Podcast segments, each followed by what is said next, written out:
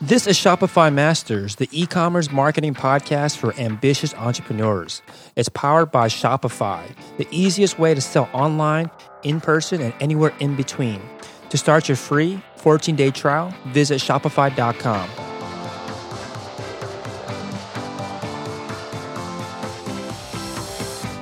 Hey, entrepreneurs, my name is Felix, and I'm the host of the Shopify Masters podcast. Each week, we put out podcast interviews with successful e commerce entrepreneurs or experts to give you inspiration, motivation, and actionable tips to increase your traffic and sales so your store can generate the sales you need to live the life you want. On the last episode, we talked about how Woody from FaucetFace.com uses routines and habits to successfully build his business. On today's podcast, you'll learn from an entrepreneur that partners with YouTubers and bloggers to drive traffic and sales to his store. In this episode, you'll learn why showing the behind the scenes of your business can be great content for your customers, the difference between selling to the European, US, and Japanese markets, and how to analyze if a YouTuber will be a good fit for your product and your brand. Today, I'm joined by Thomas Bertrand from Bento bentoandco.com. That's B E N T O A N D C O.com. Bento and Co. brings you the best bento boxes directly from Kyoto, Japan, and was started in 2008. Welcome, Thomas. Hi, thank you, Felix. So tell us a little bit more about your store and what are some of the most popular products that you sell? Oh, we sell some mostly ben- Japanese bento boxes. Uh, we also sell like a lot of bento accessories, Japanese kitchenware, typical Japanese bento boxes in plastic, the one you can use like every day and put in a microwave. And also like a lot of onigiri, so the rice balls, accessories are selling very well too. Awesome. So, um, tell us a little bit more about your your experience. Like, what's your background? How did you get into this kind of business? So, uh, so I live in Japan since 2003, but I'm I'm from France actually. And, and in 2003, I came here to study at Kyoto University for one year. I thought I'd be here for just for one year, but it has been now uh, 13, 14 yeah. years. And yeah, I'm still, still in Kyoto and I really love this city. So yeah, just after I graduated, I decided to stay one more year here and one more here. And then uh, I just decided, yeah, if I want to stay in Kyoto, I didn't find any good job. I should make, make my, my own. And mm. actually, in 2005, I started my own blog. It was in French only. It was just about Kyoto, about life in Japan.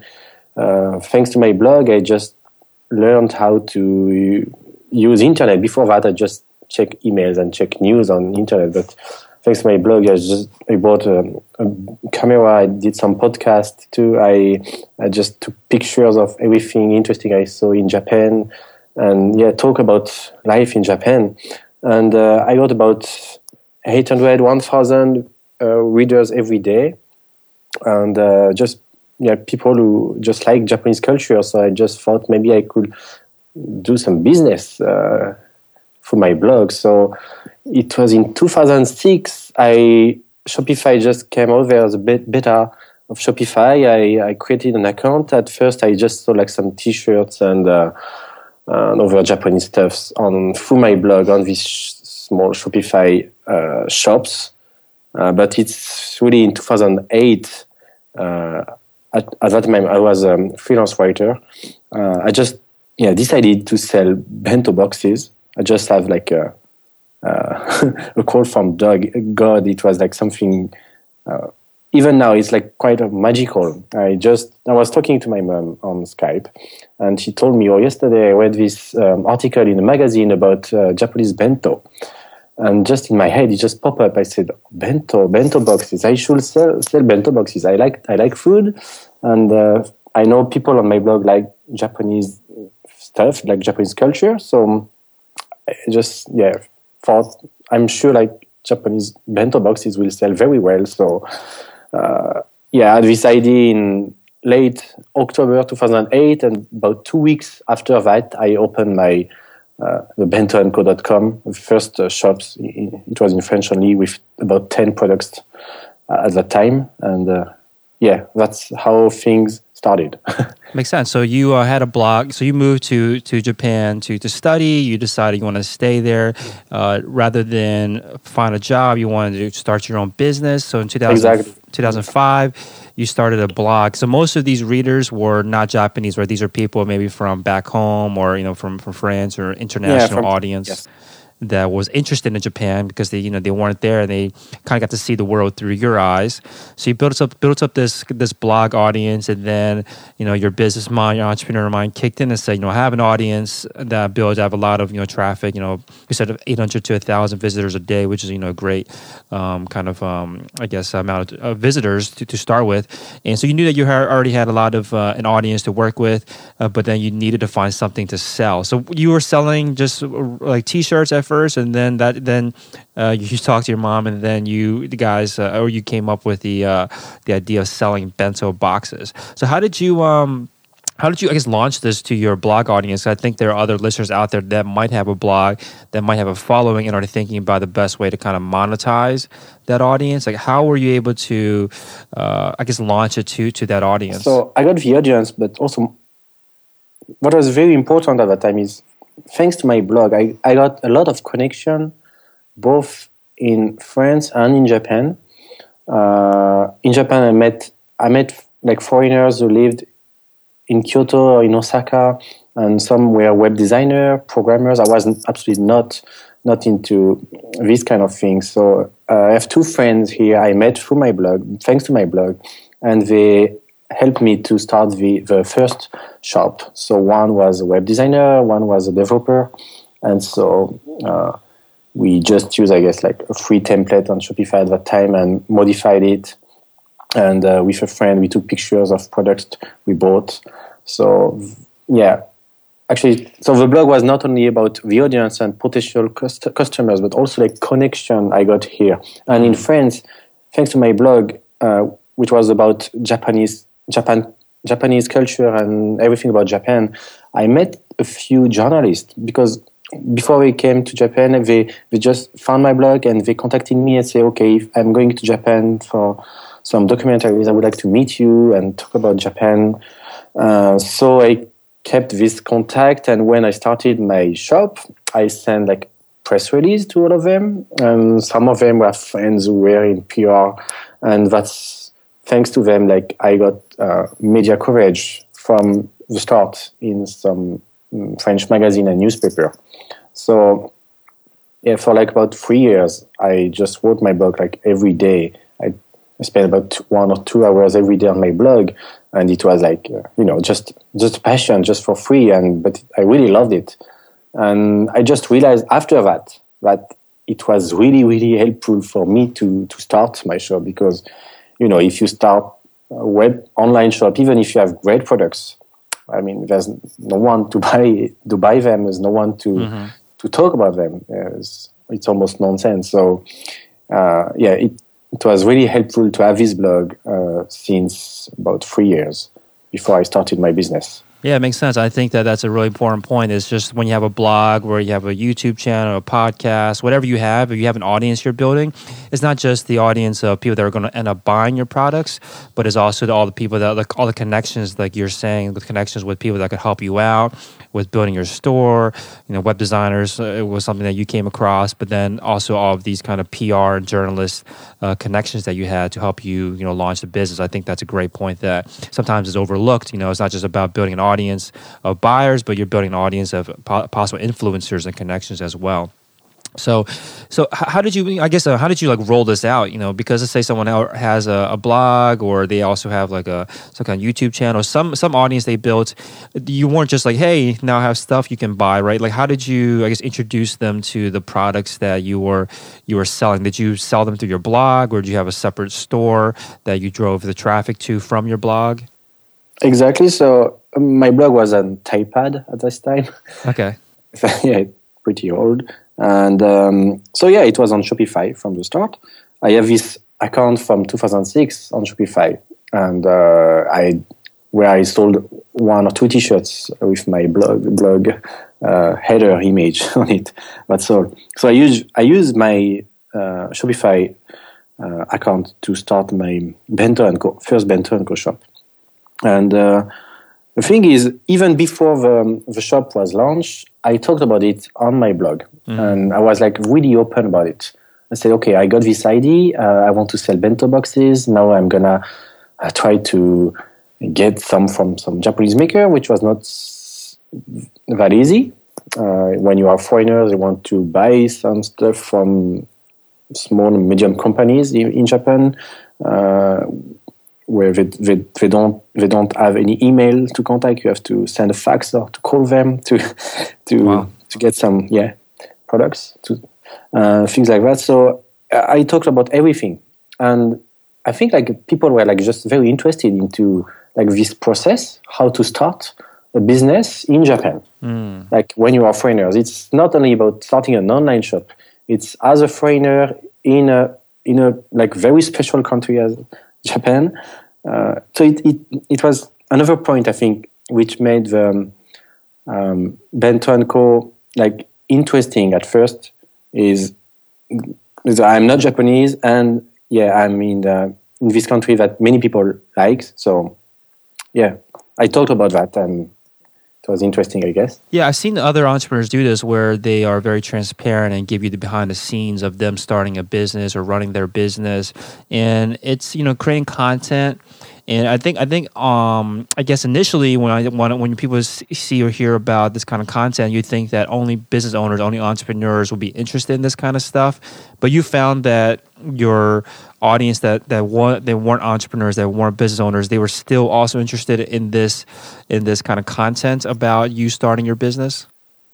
Yes, exactly. And uh, actually, I was even some friends who who just like read my blog every day and and they saw me starting this project and actually two of them uh, just a few months after that just okay said like okay i'm gonna do the same thing. I'm gonna also mm. sell something online. I'm so i was really happy very happy like uh, i was like inspiring them even if was, at first it was like like a really small project with uh, almost no money. But uh, yeah people get inspired and yeah. i think there's so many people who just want to quit their job and, and start their own own business so yeah, that's very true. It's um, it seems like entrepreneurs are a small kind of circle, but I think what entrepreneurs can do is just give inspiration and motivation as well. And that might not be you know starting a business; it could just be starting some kind of project, something on the side, and just being able to see someone have these goals and set out to accomplish them I think everybody can can kind of relate to the motivation, inspiration that comes from that. So I think it's great content, regardless if your audience is interested in starting a business or not. Just kind of sharing your journey, I think, uh, goes a long way to connecting with your your audience and you know your prospective customers. So um, was it difficult uh, to to start? You know, I know you mentioned that it was difficult specifically to to uh, work with the manufacturers for uh, for stocking these or for creating and getting these bento boxes.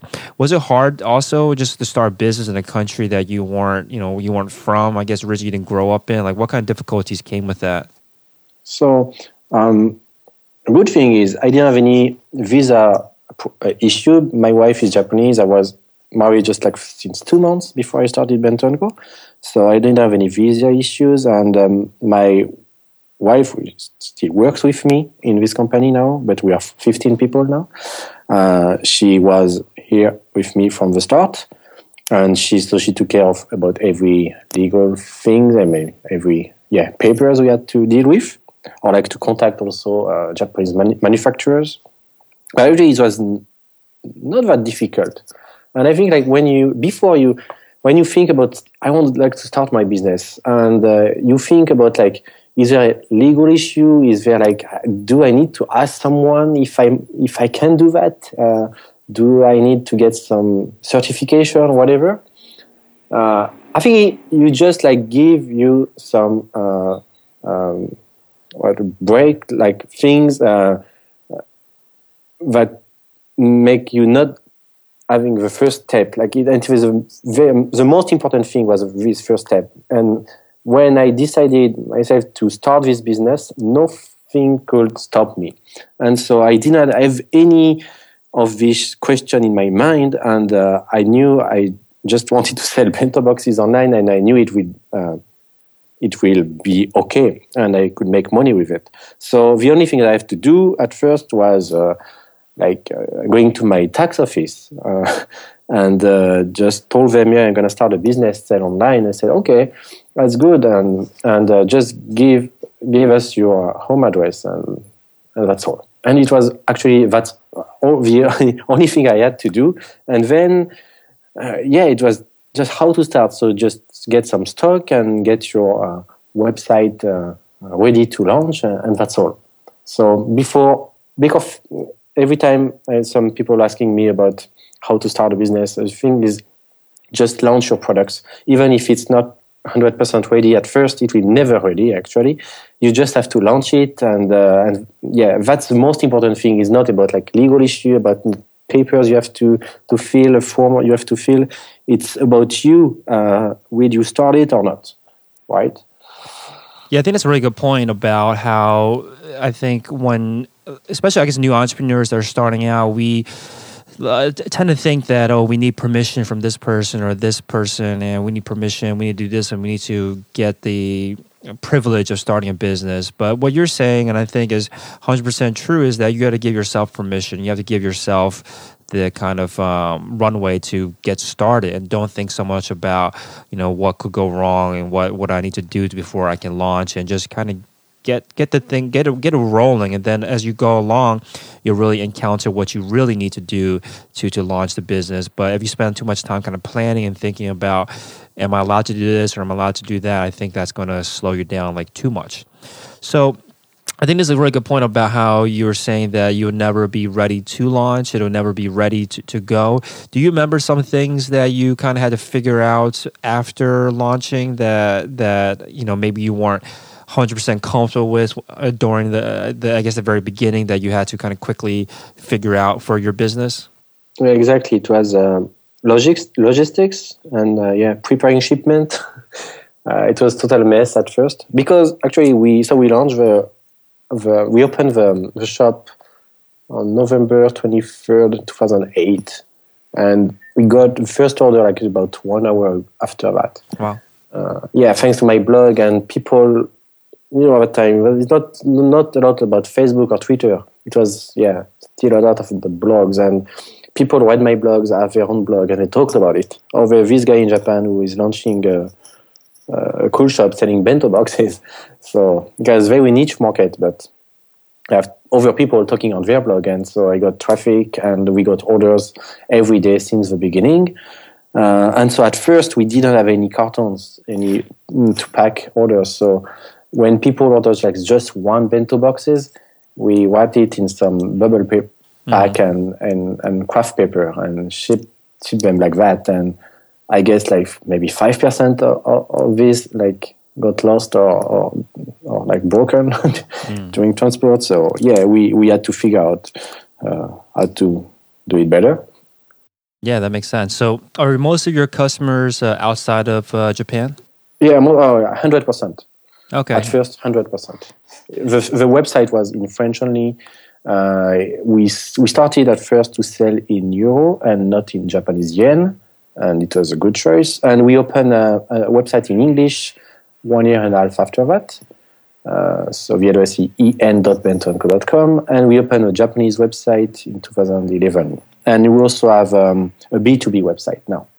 Okay. So what, what has been, I guess, the key difference is I think that you're in a position that's a lot I, I have a perspective that's very different than maybe a lot of listeners because you started selling to the European market, then to the U.S. market, and then to to the Japanese market.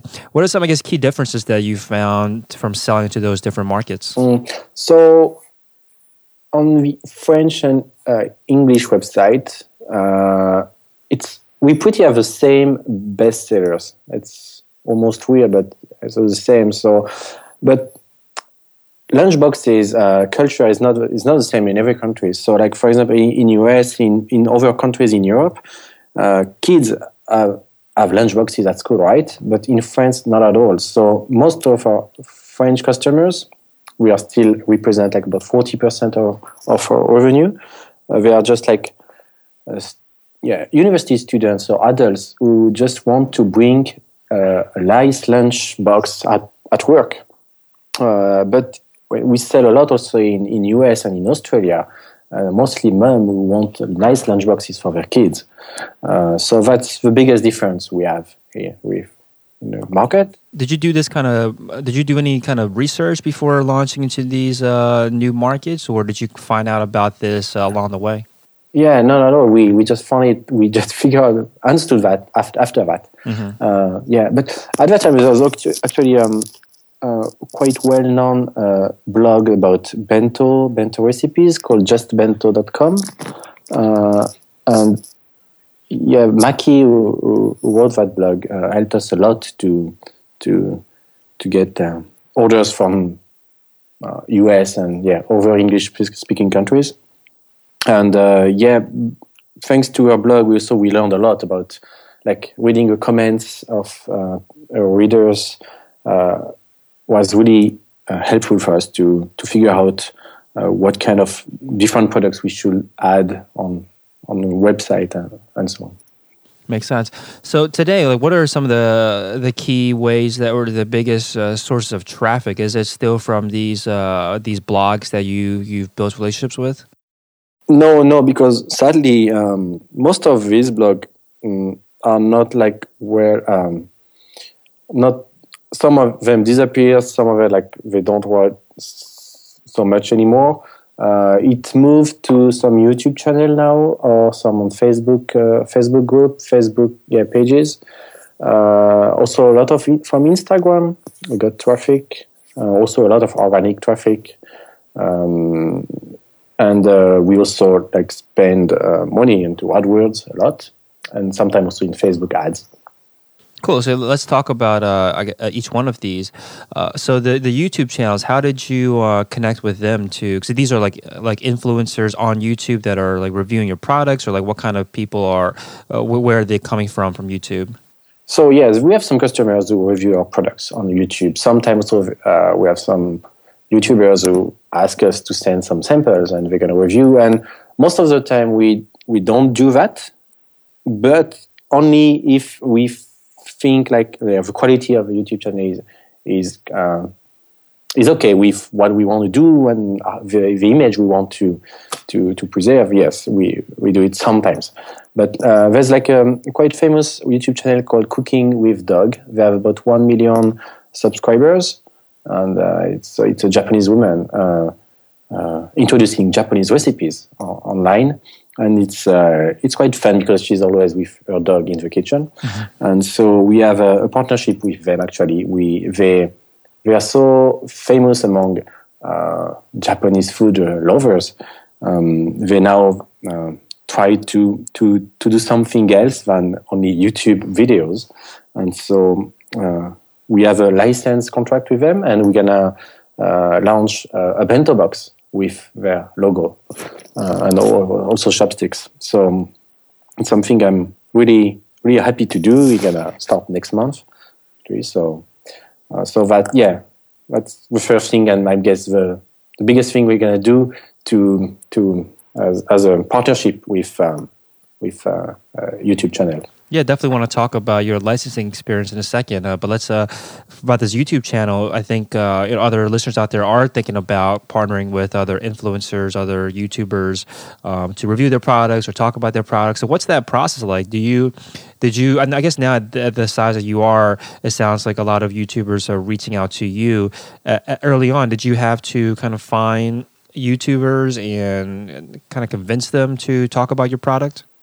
Actually, at first, more than YouTubers, it was uh, so people uh, was bento blogs. But now, if sometimes they still uh, wrote on their blog, they are more on Instagram or Facebook. So we have about three or four uh, uh, bloggers who just moved to over social media now, and we still uh, have some collaboration with them. So we send them like uh, new products and they make some review or they just use them in a, in a recipe and they show them on Instagram on mm. Facebook. And uh, it's, it's, yeah it's quite useful for us. Also like every year since 2009 we do the International chef bento contest. And so every year has a special theme and um, we ask people to according to the theme this theme to send us a picture a nice picture of a bento. And so every year we also partner with bloggers more like instagrammers and uh, people on facebook uh, do some we have some popular fa- uh, uh, page about, about bento or about japanese food. Uh, they, they they even if they don't ask, they don't ask, ask for money because, but they, they like what we do because we we know them since 2009 or 2009, so it, almost like five or six years for most of them, and so they are just happy to talk about us and talk about our, this contest, especially because every year we we we buy a ticket uh, uh, to Japan for for the for the winner. So mm. it's uh, something we're happy to share with their audience. I see. So you're that's interesting. You're seeing a, a shift uh, from the people that you knew, the relationships that you knew uh, from the bloggers. Now they're migrating over to Instagram, to Facebook, and to YouTube. Is that what's happening? Yes, yes. I think uh, I, it's like just easy easy for them to uh, to create uh, content mm. and to get uh, wider audience. I guess. Yeah, I think that that's definitely true. I'm starting to see that a lot more in, you know, different uh, influencers or have different, I guess, uh, a natural interest in different mediums. Like some people like to be on video more, some people like to post pictures more than, than writing content uh, on a blog. So that makes sense. So how do you, um, when these YouTubers that, or I guess these YouTubers, maybe new, new YouTubers that you haven't met before, is there a process you go through to analyze and make sure that they're going to be a good fit for for your product? Yes, exactly. So uh, the experience told us that um, if it's someone who just review a lot of tons of products, uh, it doesn't work. Uh, for us, it has to be first about something about Japan, not only Asia, but Japan and food. If it's not about that, it's not really interesting for us. Uh, even we sell we sell bento boxes, and at first our first customers were most of them like my blog readers. So they're interested into japanese culture. So they they like they read manga they saw anime and they knew about bento. Uh, but now it's not only that. They even sometimes they really they don't know anything about japan. They are not really interested into manga and this like otaku culture and whatever. They just like want a nice lunchboxes. And they read sometime in some uh, women magazine or some recipe magazine about bento boxes and especially in, in many in France, also in in uh, in US, there's like many uh, mainstream like a, uh, not not blog or magazine about Japan, but like uh, yeah, some media for mostly women for about food who talked about bento boxes. So uh, we got a lot of customers who just don't don't have any interest into Japan, but they want Japanese bento boxes. So yeah, it's. Um, big change in our audience since uh, the beginning.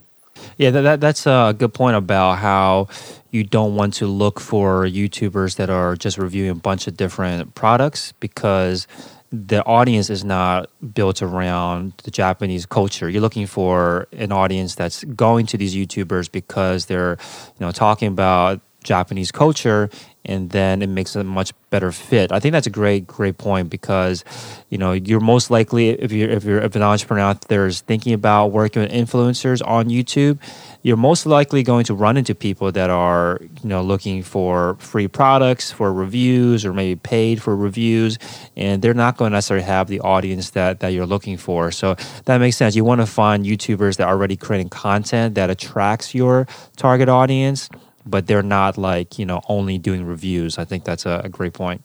So let's talk about. Uh, I want. I just want to talk about the licensing deal in a second, but let's talk about uh, Facebook pages next. You said that a good a good portion of your traffic comes from Facebook pages as well. Or is this your Facebook page or other people's Facebook pages? Mostly our Facebook pages. We have about uh, uh, more than uh, 20, 40, 45,000 fans now. Awesome. So, what's your strategy for, uh, you know, growing that that uh, Facebook uh, fan page? Oh, we post at least uh, almost every day, and sometimes uh, six times per day. And we we have pictures, uh, sometimes video. lately, a lot of GIF. it mm. works very well. more than pictures or videos. we also some blog post note on Facebook also lately it's good to have like yeah if it's just about pictures of cute bento boxes uh, it, it, might work you can you, can get some likes and some share but even i mean you, you we're also looking for, to create like uh, quality content right so uh, to build our image, to build our brand, and uh, to keep our our brand uh, like the way we want to do. So yeah, we just need to create good content and uh, not only sharing things you're gonna see somewhere else. So like creating original content is something we we try to do almost every day. Mm, very cool. So you're, I think the point you're trying to make too is that you're not just posting pictures of your products. You're posting content outside of just you know bento yeah, boxes. Exactly. So this original content you're creating, what's the process behind that? Like, what kind of um, original content are you creating, and how do you create it?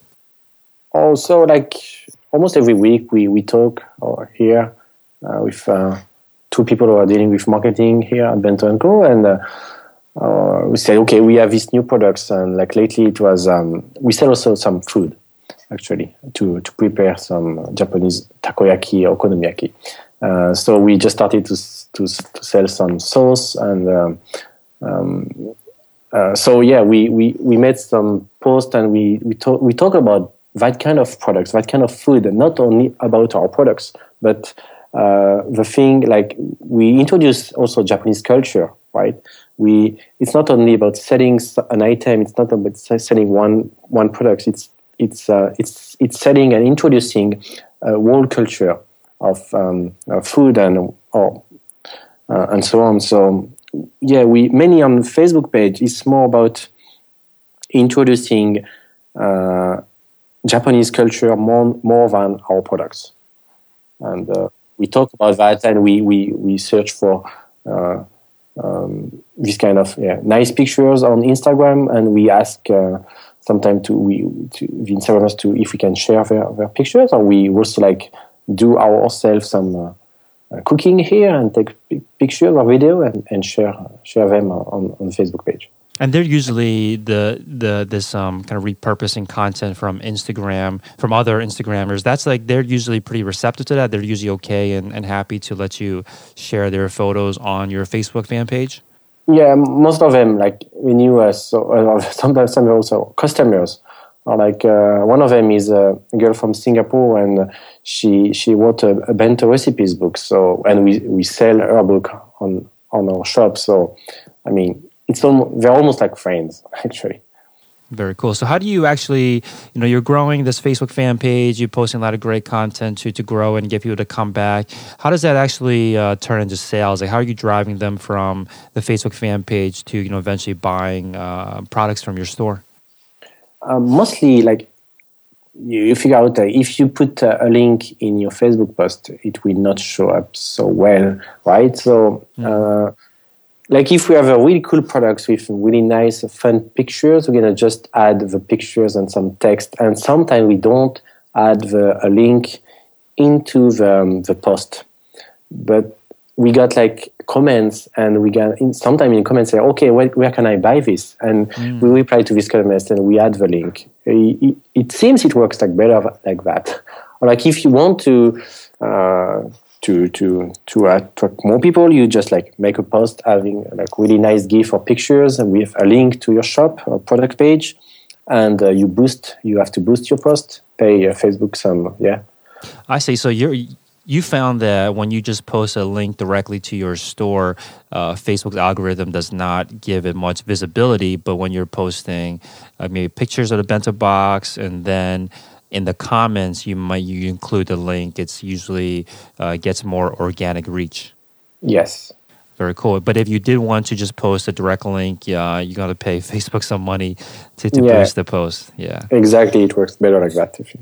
Makes sense. Cool. So let's talk about uh, Instagram. So the Instagram, uh, just traffic that you're driving, is that also from your own Instagram or do you work with other influencers on Instagram? We have our own Instagram and, um, and a lot of customers just like uh, share uh, pictures of their orders when they arrived or a bento they, they just prepared. So yeah, it helps a, lot, a lot, and yeah. And what's your strategy there for for um, you know getting uh, more I guess more followers on Instagram? Uh, sometimes so during the especially during our in, bento contest every year we we have some hashtags and we ask people to to, to share the hashtag. Um, yeah, there's no like over special strategy than sure this one. with Instagram, I think the hashtag thing is important because you guys have a hashtag. Is uh, Bento and Co. is the hashtag, and how do you you know I think I think I think hashtags are a great way to kind of uh, concentrate the conversation around you know a specific topic. But how do you like I guess begin to promote something like like a hashtag? How do you get people to check out the photos that are being you know tagged with Bento and Co? How do you encourage people to start posting photos with using that Bento and Co hashtag? Oh, we so once we didn't have the bento hashtag, but we have a different one called I love bento hashtag I love bento. And we tried this strategy, like um, took a pictures of your bento and share it with I love bento.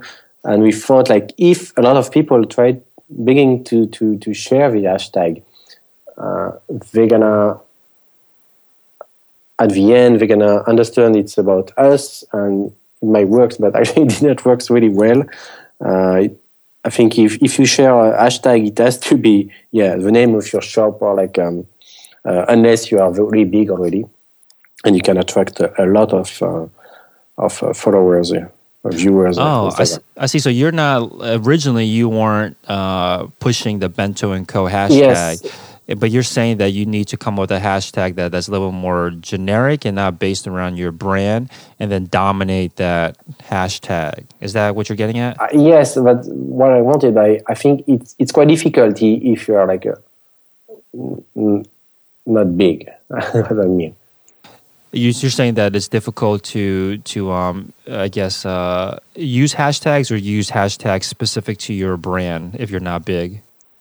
To use hashtag which is not specific to your brand. Mm, okay, that so makes sense. Cool. Um, so let's talk about the licensing then. So that's something that's brand new. It sounds like for you guys. How did you um, come up with? Uh, I guess what's the process like? How do you even begin?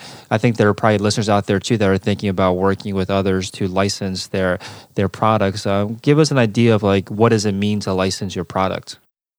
So we don't license our product. We we we bought a license. Uh, we made a contract with actually two brands here in Japan. Okay. Uh, to to use their logo, to use their brand, and uh, to so to and to make bento boxes uh, with uh, with their logo. And so we when we have the exclusive distributor or exclusive seller, reseller online. I was going to say, how did you identify the, these uh, brands to to work with to to purchase their license? So uh, first one is when I talked before, uh, Cooking with Dog, a YouTube channel. They have like so one million subscribers on YouTube uh, and all their subscribers they just love Japanese food, so it, it was perfect for us. And uh, actually, I don't remember exactly. Oh yes, uh, they introduced us in one of their video last year, last year or two years ago. I don't remember. So because we also have a shop here, a brick and mortar shop in Kyoto, and so they visited us and they made a video about uh, me and my and uh, our shop in Kyoto um, and so that's how our first contact. And I we contacted them again uh, end of last year, and yeah, I was interested to know if they they were okay to to do something to do something more with us. And uh, but uh, at that time they told, yeah, we would like to to to to do something with our brand because we are just like. Uh, YouTube channel, but we want to also sell products, sell items, and um, so it was just a perfect match between them and us. I mean, they have a really large audience, uh, similar to our customers, and so well-known brand among among our uh, target potential customers, and us at Bento & Co. We know how to uh, to, to, to buy products from Japanese manufacturer. We know how to uh, make products, original products, uh, and we know how to market them and to sell them online or, or in our shop in Kyoto. So yeah, it was a perfect match, and so we had some discussion about uh, what kind of contract uh, we should do, and so we we end up with a license contract. So basically, uh, in this contract, we um, we, we decided um, a percentage.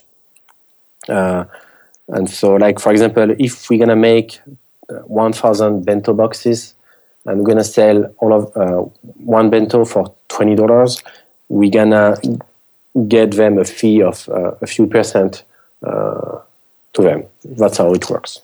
That's very cool. So you're identifying brands that already have the target audience that that you are going after, and then partnering with them to purchasing purchase a licensing or work out license de- licensing deal with them.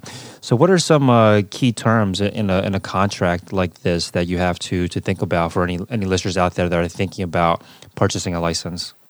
Uh, first, just to be exclusive, so we don't want uh, over similar uh, brand like us to to be able to make a bento box with them or chopsticks or like over lunch goods actually. So it, it has to be about exclusivity, and uh, it's also about um, a period of time. So we don't want also like uh, if our contract end in uh, one year and a half, I think uh, we don't want them to make the uh, to to to be able to sell uh, same kind of product right away after our contract ends. So yeah, it was I think the most yeah two things we. Mm-hmm. Yes, exclusivity, and then also a, a, kind of a time limit on when they yes. can what. And also, is there a time limit on the uh, not time limit, but is there an expiration date on the licensing deal too that that's important, like when it will end? Sure. I mean, uh, it's the first time, so for both of them, both of us. So yeah, we decided one year and a half at first, but I'm sure it's gonna be um, going well and gonna sell a lot of of products with them. So I hope we're gonna renew this contract for more than one year or two years after that. We'll see. Mm-hmm. Yeah, makes sense. So I want to talk a little about shipping logistics. I think that you you have again a unique perspective here since you sell uh, you know very globally. What kind of uh, issues have you run into uh, because you have to ship, uh, sell, and ship you know to to all the way around the world? Also, a lot of issues. Actually, yeah, more than marketing, uh, selling online. Yeah, the most important thing, the, and the thing maybe I, I like the most is uh, is logistics. And so we have customers we shipped orders in nine, 95 different countries until now. Uh, mostly France, US, Canada, Australia, Singapore, Hong Kong, but we also have customers every week in Russia, in Israel, in Brazil, in Chile, in Mexico, in China, everywhere. And uh, so, like, it's really super exciting. Actually, it's really fun to to like just prepare shipment and to ship them everywhere. At first, we used only uh, Japan Post. So they also have like international services, uh, pretty cheap. Uh, but from the beginning, I knew that it was not like so efficient. If we sell ship something by airmail, it, it it's it's not that expensive, but it takes time. Sometimes it was ten days, but sometimes it was one month to wait wow. in Europe or in US. So I, I, guess it's the same in your way. If you ship something by USPS, you are not exactly sure when you arrive in Japan or mm-hmm. somewhere else. So uh, from the beginning, I think from, from 2010, we had a contact with FedEx here in Kyoto, and uh, it went very well, and they made a very good deal. And so, like all our items more than 1.5 kilograms, two kilograms, it was cheaper for us to ship them by FedEx than EMS, like uh, Japan Post Express Services. So yeah, we started to work with FedEx, and then we started we have DHL and UPS, and so now yes, we work with uh, four of them, uh, depending on size, weight, and uh, shipping destination. Wow! So how do you manage all of this? Because there's so many uh, logistics companies that you're working with.